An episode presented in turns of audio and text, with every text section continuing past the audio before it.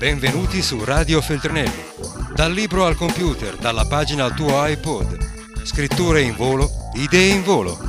Oggi per te Maurizio Maggiani legge l'incipit di La zecca e la rosa, un libro Feltrinelli. Sono nato in un paese di campagna nel cuore della miseria degli anni 50. Sono stato cresciuto alla confidenza con tutto ciò che ha vita e va bene per la vita. Chi mi ha educato aveva più parole per le piante e le bestie che per i cristiani.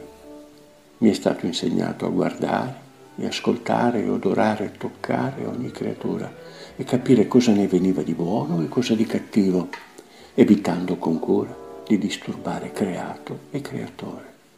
Niente era mio ma sono stato principe degli orti e barone dell'uva fragola, re dei fossi e granduca dei pesciolini che ci nuotavano dentro. Sono tornato a vivere nella campagna. I miei vicini sono tutti quanti contadini e continuano a parlare più volentieri con le creature che con i cristiani.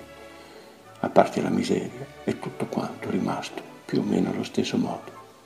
E allo stesso modo prendo e vado per fossi e orti a toccare, ascoltare, guardare e considerare l'infinito universo di ciò che vive, evitando di disturbare, a meno che, metti, non mi trovi tra le palle la zecca assassina.